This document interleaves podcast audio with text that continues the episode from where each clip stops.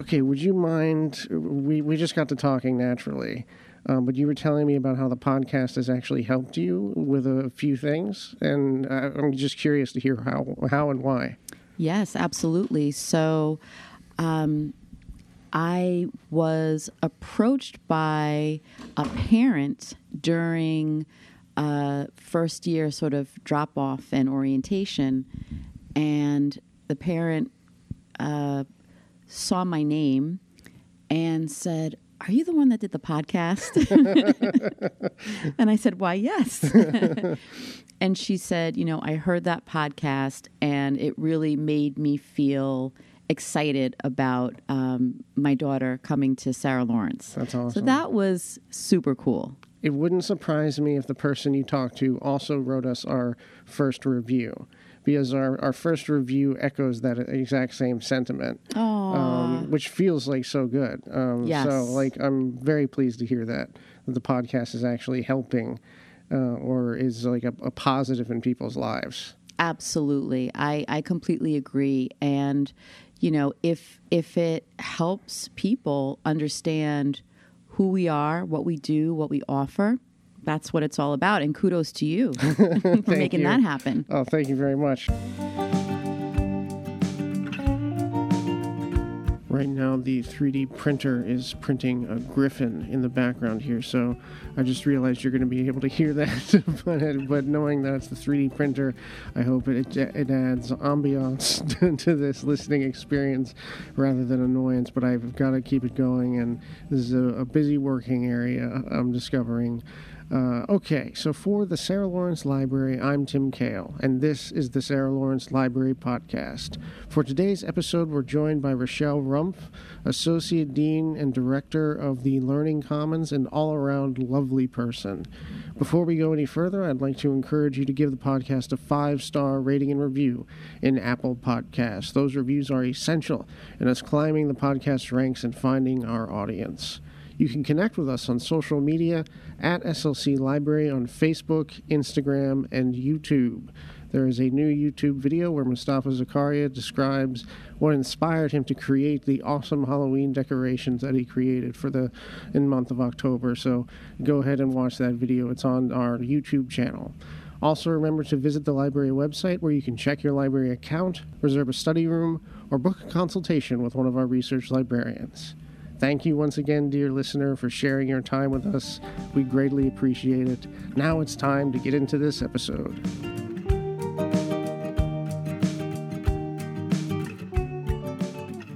How is the Learning Commons doing? It's doing well. Great.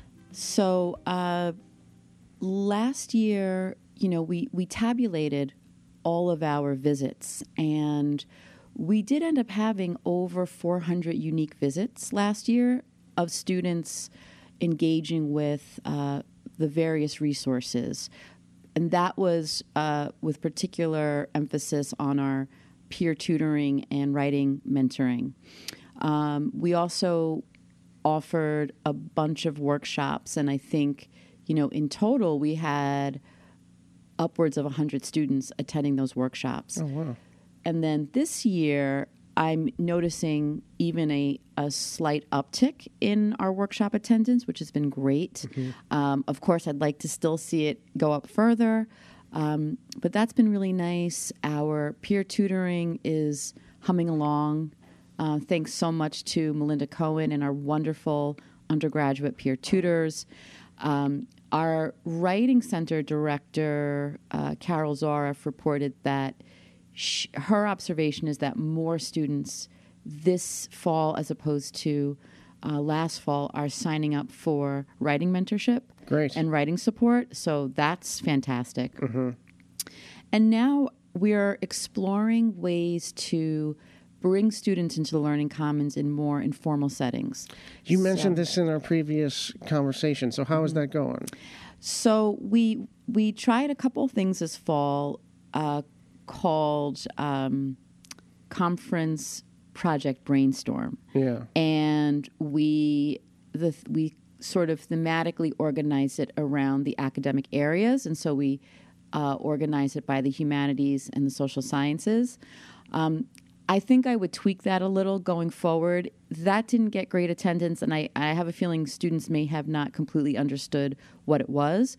We did end up having really good conversations with the students that did attend, and really the goal was to instead of having a very kind of formal program, give students an opportunity to come by, talk about conference work ideas, and then myself and um, if if other kind of faculty or staff uh, were joining us would then help these students think through those ideas a little bit more, offer suggestions, and also make sure that uh, they were encouraged to talk to their faculty, of course, about some of these ideas if, if they hadn't done so already. Mm-hmm. And um, what was really neat, actually, is for the humanities piece, uh, our digital humanities um, staff person, who is Claudia. Claudia. Berger. Claudia Berger, yes. Claudia was phenomenal. Oh, that's great. Yes. And so the two of us together were really, I think, able to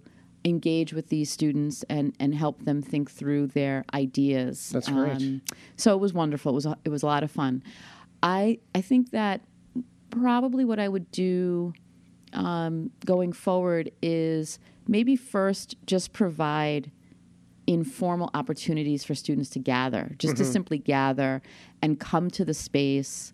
Um, I still would like to see more students in the space. So, you know, with uh, we're, we're, quickly coming up on Thanksgiving, and mm-hmm. then you know, um, and then it really the the rubber really hits the road. So I'd love to just offer study break opportunities, you know, in December and, and even starting after Thanksgiving break. You know, you can come by and get some snacks and just be in a relaxed setting, um, hopefully with some other students, just to kind of chill out mm-hmm. and mm-hmm. um, have have a mental study break. So um, I'm I'm working on, ironically, deprogramming programming. Yeah, that's great. Yeah. Um, so, so, you you answered a little bit of what my next question is, but I think there's still room. What is the future of the Learning Commons? Mm.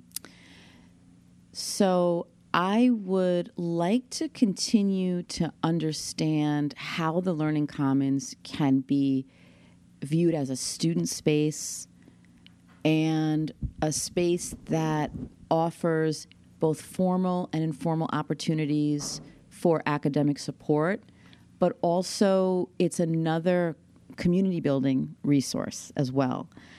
And, um, you know, and, and in terms of the academic support piece, in some ways that's easier, right? Because it's very sort of um, uh, cut and dry in terms of, okay, we know we need math and science tutoring. Um, you know, we, we're offering language tutoring now. Uh, we're offering offering writing mentorship. Um, it's it's kind of clear like these are areas of need in terms of additional support. Um, but then, in terms of thinking about this larger question of being a community building space, a welcoming space, um, you know, being that it's in a former cafe, it's a little bit of an odd looking space, although it's also welcoming. But, you know, also giving it that welcoming feeling. Um, so, thinking about those questions a little bit more, mm-hmm. I actually attended a student senate meeting the other night, and they really gave some really good feedback about that, and you know, um, talked about how they're they're looking for spaces and opportunities where they can kind of decompress a little bit. So, even though it is the Learning Commons, also offering it as a space where um, they can they can kind of just take a breath and recharge a little bit and um, and then get back to their studies. Well, you talked about how this education needs to be holistic. Yes. And if you really take that to heart as a philosophy, baked into that has to be the opportunity for rest. Yes. And restoration uh, and self care. Yes. So it's it, and it seems like the learning commons as a concept is a perfect place for all those things to happen. Yes, and you know that uh, recently we, we offered a mindfulness workshop, and that was well attended. And I know that's something we talked about in our last meeting. And I absolutely want to continue to take that holistic approach And um, in addition to partnering with health and wellness and career services, you know, what are other, who are other individuals or um, groups on campus that uh, we can bring in that focus on wellness in different ways, um, and also maybe maybe focus on uh, you know nurturing creativity.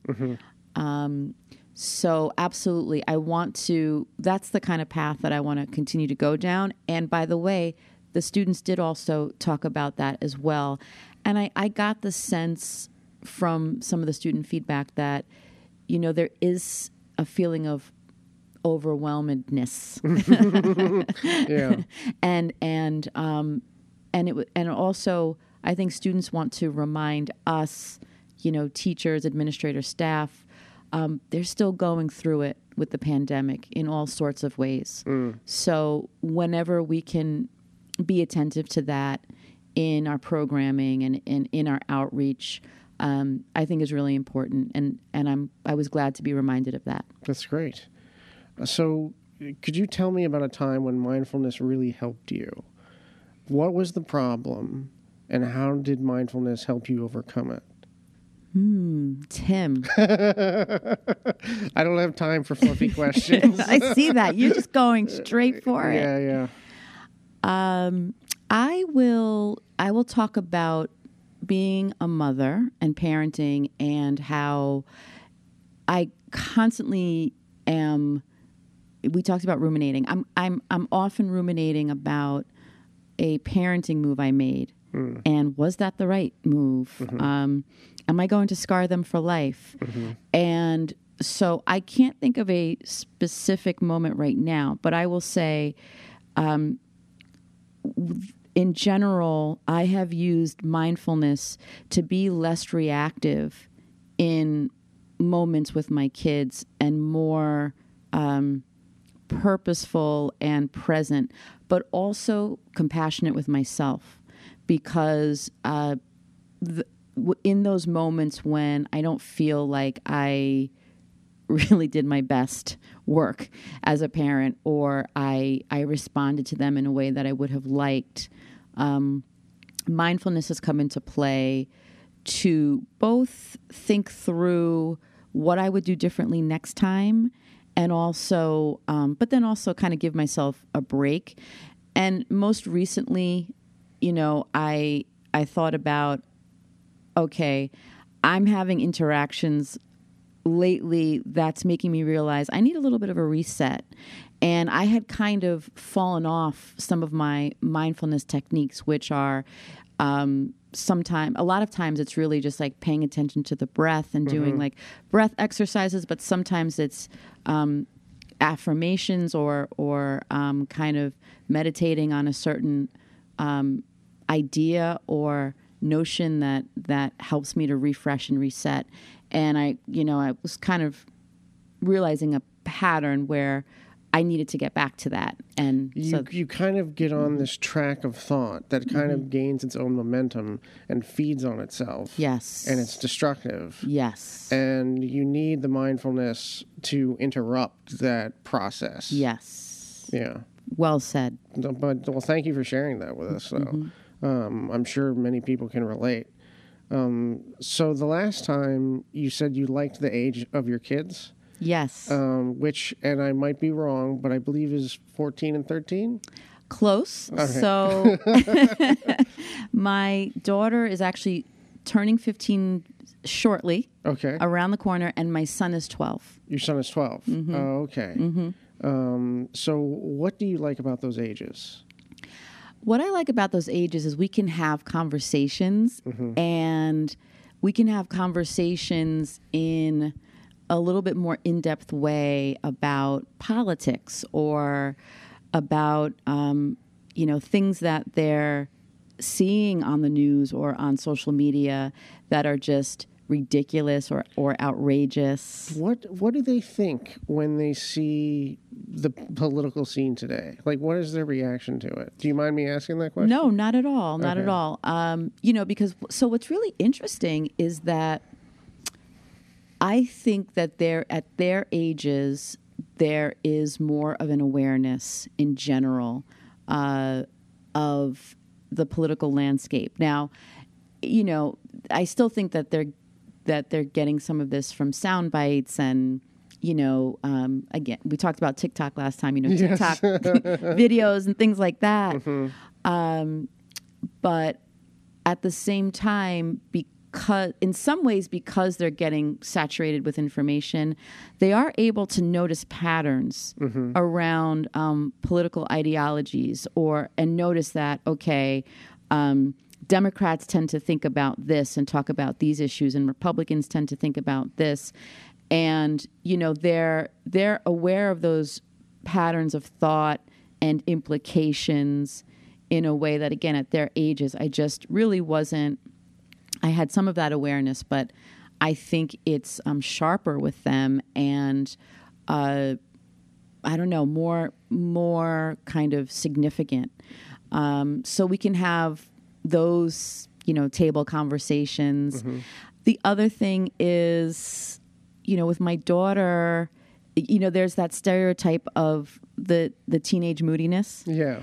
and you know at least as she's getting older if if she is um, grumpy or you know short with one of us um, she's able to at least recognize that if you know if it's a little bit ridiculous of of a response or you know if it's something that um, normally she she wouldn't react like that but but this is what she's going through right now she can kind of stop herself in the moment or at least be humorous about it afterwards Okay. so that's i appreciate that Yeah, that's a good skill to have. yes it is So this is a long, rambly thought. okay All right. i'm ready But uh, I hopefully it'll make sense in the end. So, at the Learning Commons, you teach time management workshops, right?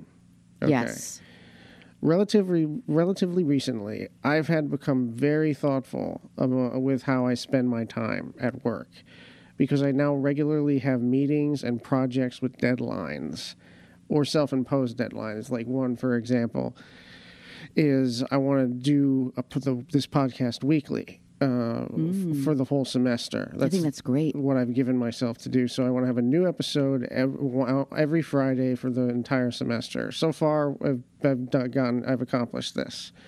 Um, but it is, I, I'm, I'm feeling, I'm feeling it. You know what I mean? Like I'm feeling the grind a little bit.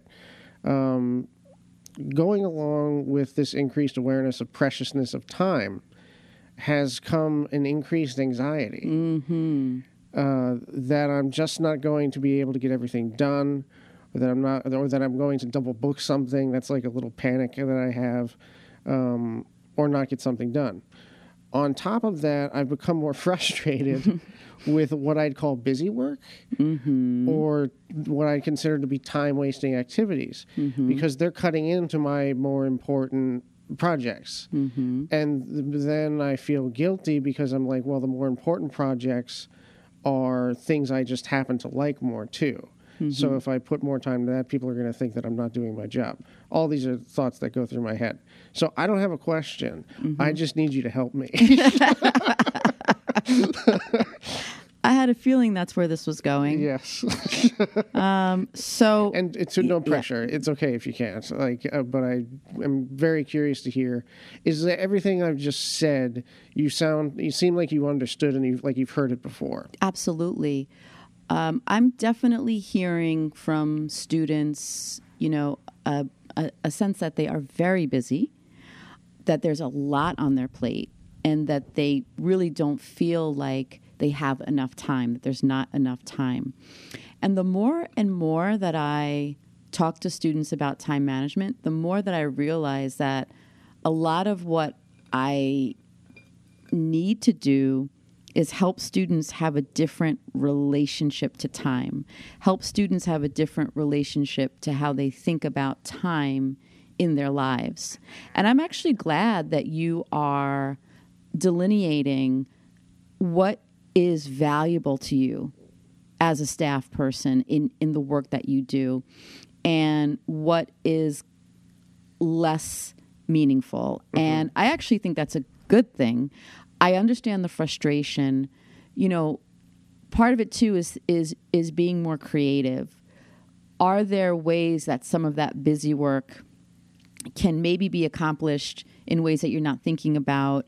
You know, for me, I realize that I'm not asking enough for help sometimes from others, from other colleagues that if I were to, um, you know, uh, invite them to help me with certain things that um, that it's that it's appropriate for me to do so, um, nine times out of ten, it's a yes. And when colleagues, you know, do the same uh, with me, um, nine times out of ten, it's it's going to be a yes. You know, on the other end. So we we help each other out, and I think sometimes we forget that um, there are others here. We don't work in a vacuum. We can help each other, you know. And there may be times in your schedule where it is a little bit more quiet, and you can help that person on that project. And there, there's other times when it's busier. But in terms of that, getting back to that issue of a different relationship to your time, I do think it's shifting the mindset to understand that there is enough time, um, especially when you are prioritizing the the projects and the things that are important. And also, what I what I tell students, and maybe this applies to you as well, is that sometimes the feeling of of overwhelm can also be related to um, having some some projects and things on the docket, but maybe you need to drill down a little bit more and have a game plan of, of how you're going to complete those projects mm-hmm.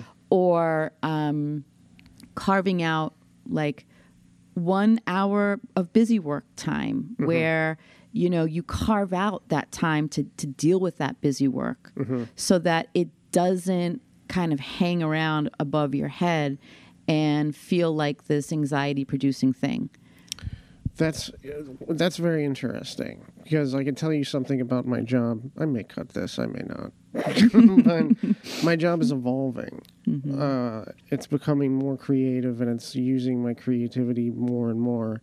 And things like this podcast are an example of that. Mm-hmm. And I love doing those things, mm-hmm. and I do think there is value. I do do think I can contribute value to the actual college and the community and the institution. Mm-hmm. It's not just Tim likes to do X. Mm-hmm. You know, Tim also just will do his job, whatever his job is. Mm-hmm. Um, so I've been here for like going up on eight years. Oh, wow. In February, it'll be eight years. And so I hope that earns me a certain amount of credit. But um, I think so. With the the the feeling is the job the job is fluid where mm-hmm. I will get requests for things randomly throughout the course of the day and then I have to kind of stop what I'm doing and then go take care of that. Mm-hmm. It's a little bit chaotic like that. Yes. So my and some of it is resultant from me still having I, I started as an administrative assistant. Mm-hmm. So I still kind of have the tendrils of that position on me, mm-hmm. even though I'm not technically that anymore. Mm-hmm. So it's like, how do I figure out what's best? and where who takes on this work if I give it up because mm-hmm. there there isn't anybody. So I, I, don't know if what I'm saying is making any sense, but it's it's like this whole thing where I'm reframing the way I look at my job and all, going along with that is this new time management which I've never done before. Yes. Well, you know, if you if you can break down some of that administrative work, you know, more concretely and look at it from a different perspective of okay, is there actually and and I don't know if um, you know there are, for example, um, student workers that that you'd like to actually give them a little bit more responsibility and I'm not saying the answer is, oh, just pawn it off on mm-hmm. student workers. Mm-hmm. But for example, in the Learning Commons, I have wonderful space managers, and um, sometimes they remind me of things that I should have, you know, done in relation to like organizing their work or or organizing an aspect of the Learning Commons. And it's a reminder of like, oh yeah, these are incredibly competent folks who are also they want to you know step up and so I, I think at a place like Sarah Lawrence, where to be honest, you know,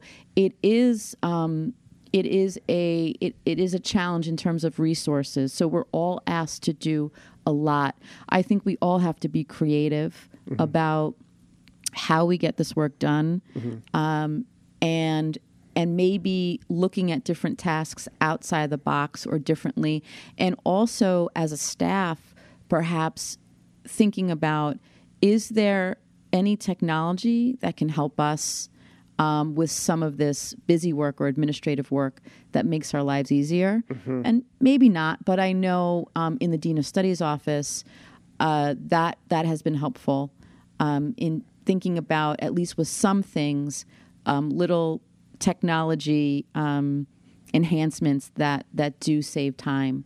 So it's it's a combination of of of approaches, but I want to emphasize more than anything else that I do think you should continue to prioritize the the tasks and the responsibilities that both enrich this community and give you joy. I mean, that's like that's a double whammy. Yeah, you that's can't, can't go wrong. I know that's mm-hmm. kind of like a dream job, mm-hmm. and um, and it's like I'm st- also I'm still a little suspicious because because I'm doing a podcast now with Rachelle, mm-hmm. and it's a good time. Mm-hmm. And is this allowed? but but the reality is, I think I can imagine a student listening to this or a parent listening to this and feeling more connected as a result of it. Mm. And a mm-hmm. human face being put mm-hmm. on administrators is, I think, a great thing.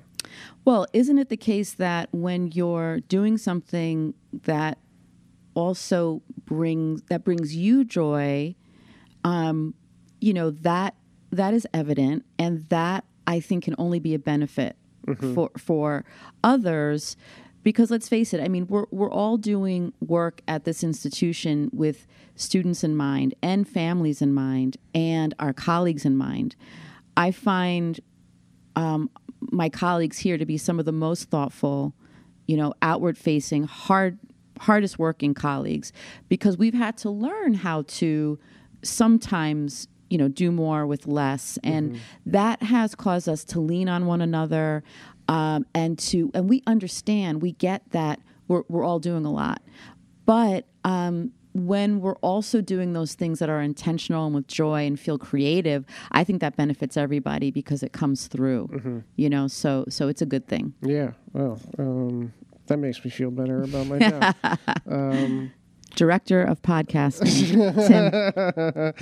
um, so could you talk a little bit about no i don't need to ask that. You've already covered it one of the things you said in our last podcast was that students should give themselves a chance to succeed mm-hmm. uh, with regard to time management. Mm-hmm. Like you give yourself that chance to succeed by giving yourself X amount of hours to do X amount of ta- tasks or whatever that may be. Uh, what does success look like for a student? That's a great, great question. I think it's going to be different for different students. And you know, I'm really glad you asked that actually because um, my my brilliant colleague Beverly Fox, you know, she, she sometimes likes to push further on that question of success as well. And what I would what I would clarify is that I mean in that instance I'm talking about engagement with your academic work mm. in a way that is meaningful and joyful mm-hmm. to you. Um, dare I say, joyful.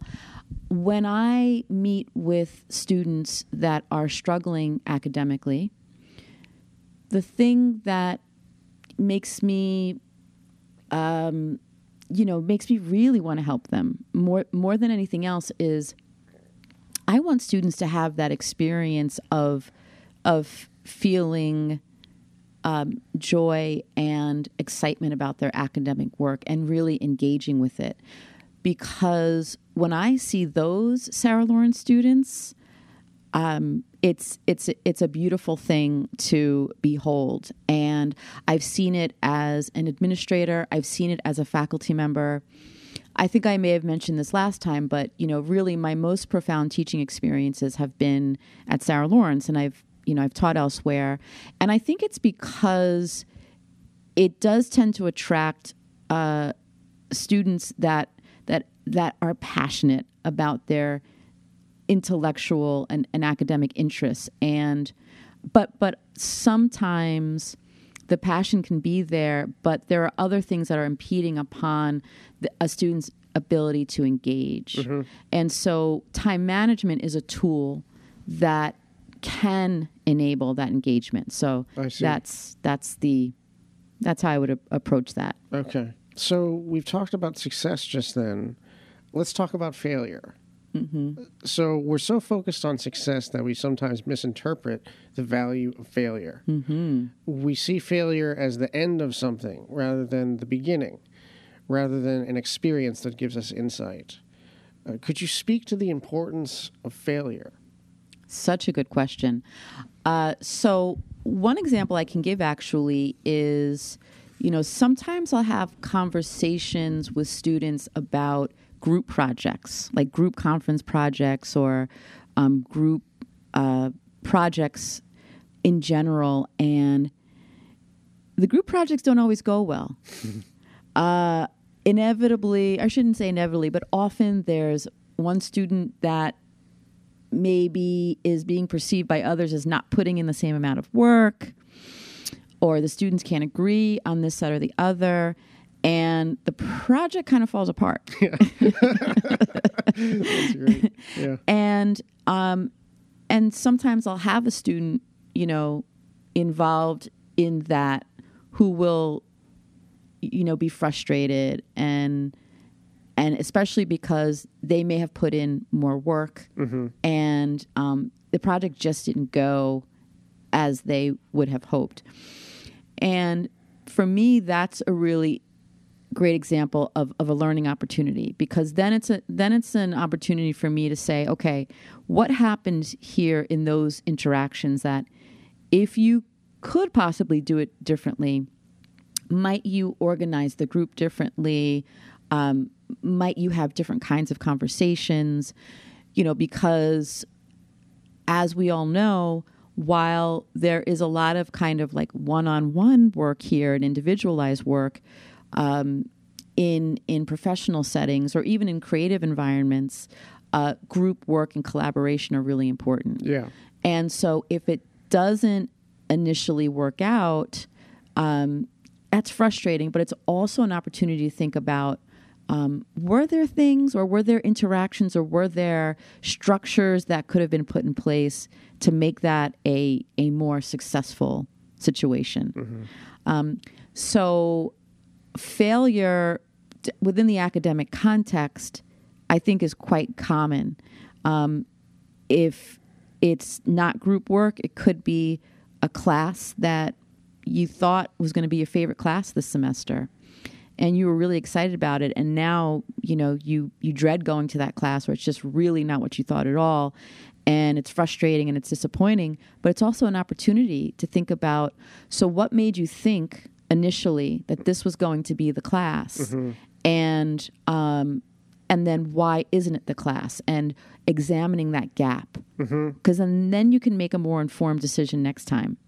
And so i think the you know the um, the thread through here is that failure is absolutely an opportunity to um, think about how you might do it differently next time and what you can learn from this.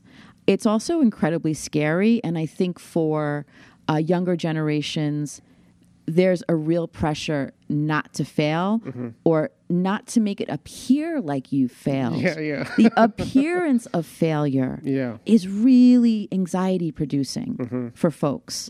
And um, that is so hard to, to see because, um, my God, none of us are perfect. And that's where I come back to the mindfulness and compassion and being compassionate with yourself because um, failure sometimes brings the greatest lessons, the biggest opportunities to learn and to grow. And that's just how it is. Failure is is a is a huge teaching tool of the human race. Mm-hmm. that's just that is that is the reality. Yeah. Well, to that point, I recently taught my first class. You did. Yes, on 3D printing. And uh, I prepared for this uh, extensively. I imagined like almost everything I was going to say. Thought it was going to go great. From my point of view, I did terribly. From my point of view, I could feel myself failing in real time. And In I, what way? it was it was like my words were collapsing in on themselves. Like I could just feel the confidence draining from my body. And I joked mm-hmm. with my wife, there's nothing scarier than the blank stare of a Sarah Lawrence student. and I just became very fixated on I, I the way my mind works. I just became very fixated on like this person's expression or that person's expression, and I I had this in mind this thing I was going to say about 3D printing, where I wanted to tell a story about how the it started. That it, at first was just a box. It was a box full of wires and knobs, and to describe the anxiety that caused me. But then to show how it transformed into this thing you now see, which is making something. Mm-hmm. So I wanted to like tell that story and that arc and uh, have that be my through line. I burned through that story in like five minutes. I thought it was going to take me 20 minutes. Burned through it in like five minutes, and then I was like, uh, and then I just like spitballed. I basically improvised. Um, but it, it didn't, and uh, people told me who were there told me it was fine.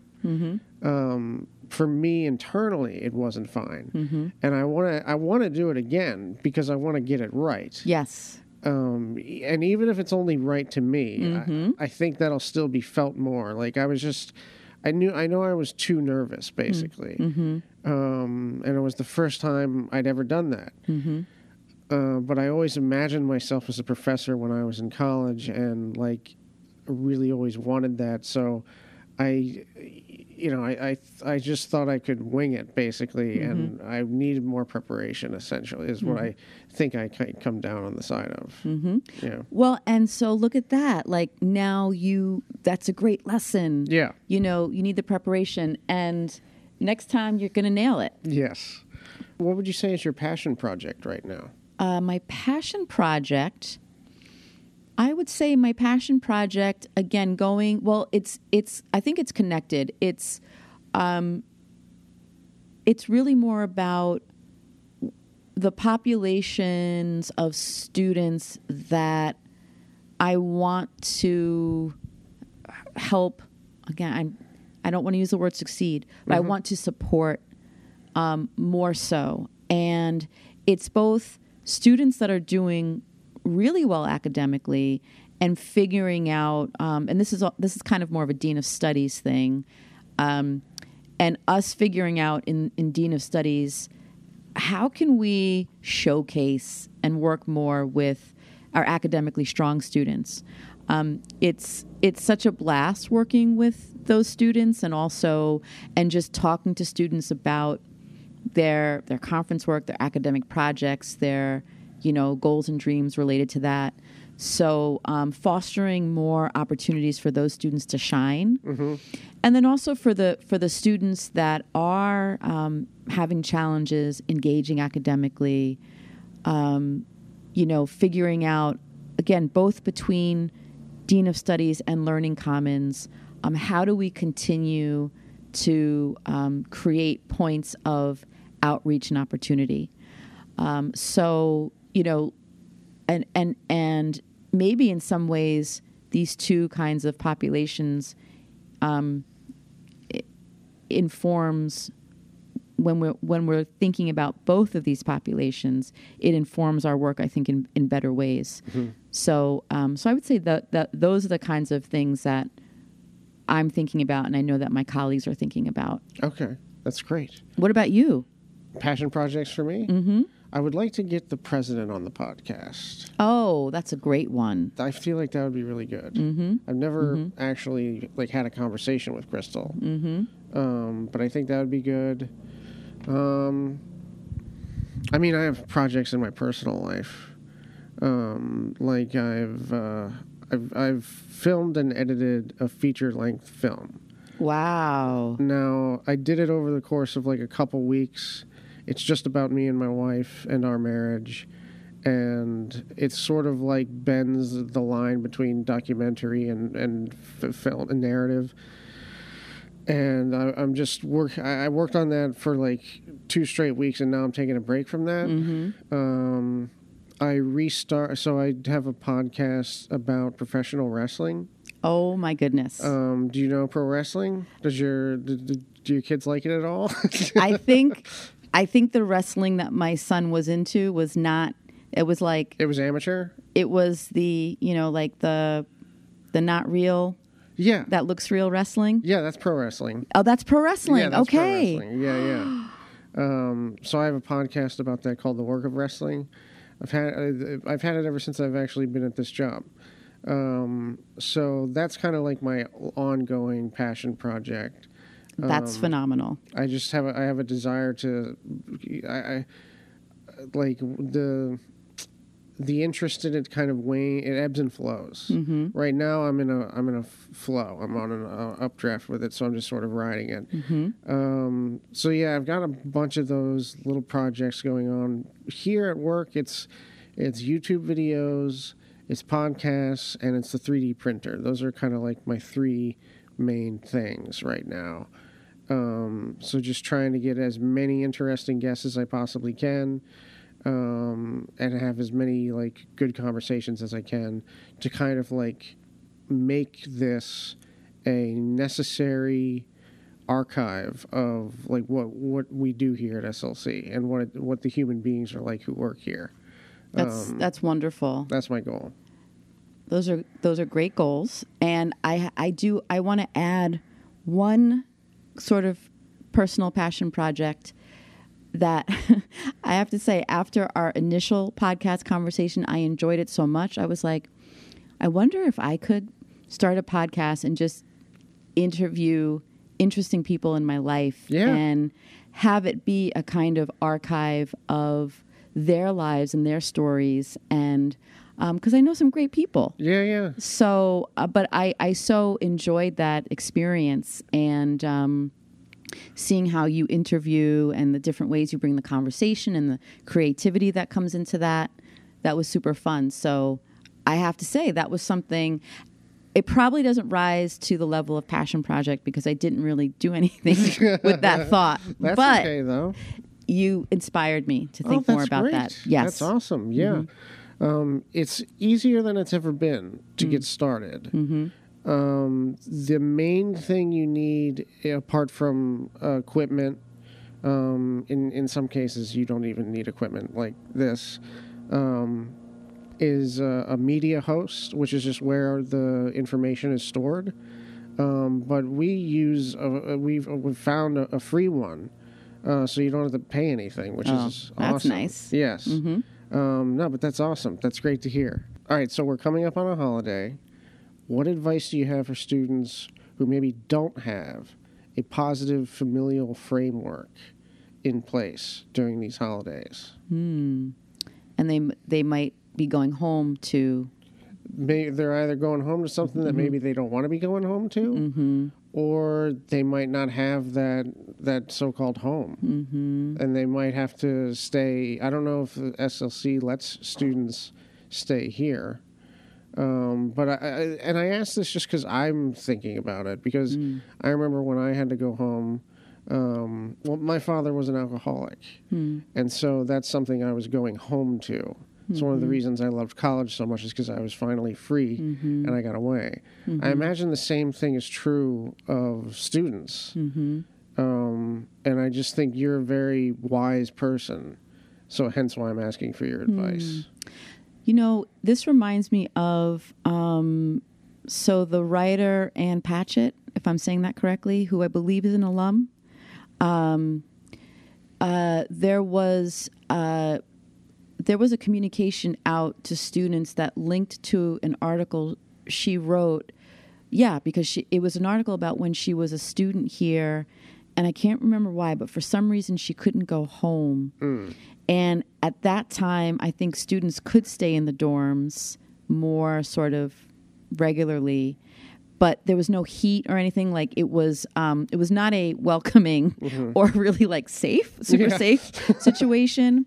And she ended up cooking her first Thanksgiving meal for her friends who were there were a few other students on campus and actually maybe some of them weren't even her friends and she didn't have a lot to work with and she ends up cooking this Thanksgiving meal and she kind of um, talks about she writes about how she gathered the items that she needed and working with very kind of rustic and minimal um, tools of the trade, so to speak, to create a Thanksgiving meal. And it comes together, and it's really about how this kind of hodgepodge community comes together at this time. And it didn't look like what Thanksgiving was supposed to look like, and Yes. yet it was wonderful. Yes. And so um, I would say that there's probably a lot of us out there that have Thanksgiving thoughts or realities that don't look like the norm or don't look like what they think it's supposed to look like.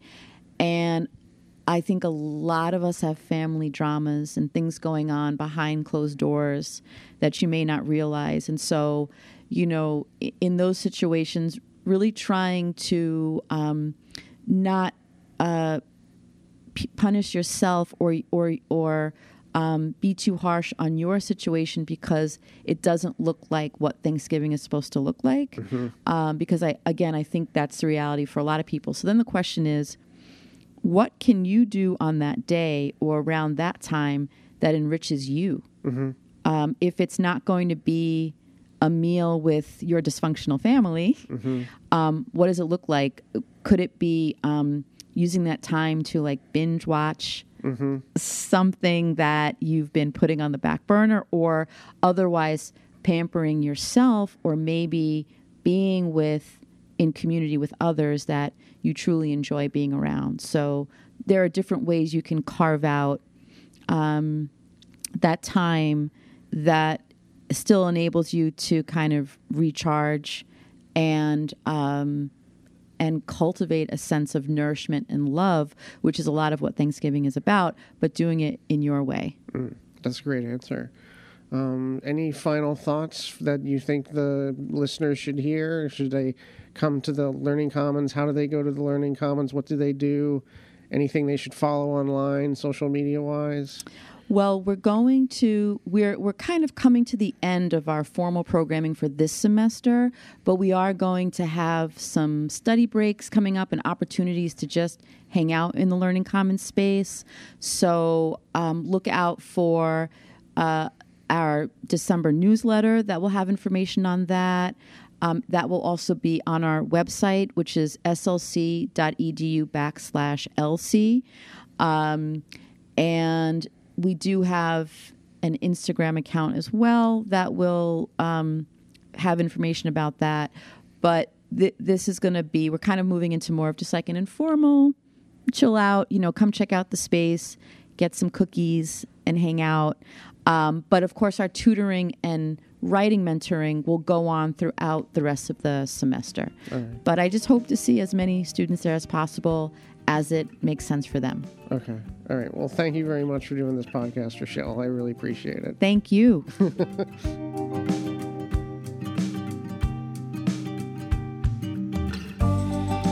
Thus concludes this episode of the Sarah Lawrence Library Podcast. Thank you very much for sharing this time with us. It's greatly appreciated. Thank you to Rachelle for sharing your mind with us and your insights. It's also greatly appreciated. Um, I'd like to encourage you to give the podcast a five star rating and review in Apple Podcasts. Those reviews are essential in us climbing the podcast ranks and continuing to find our audience.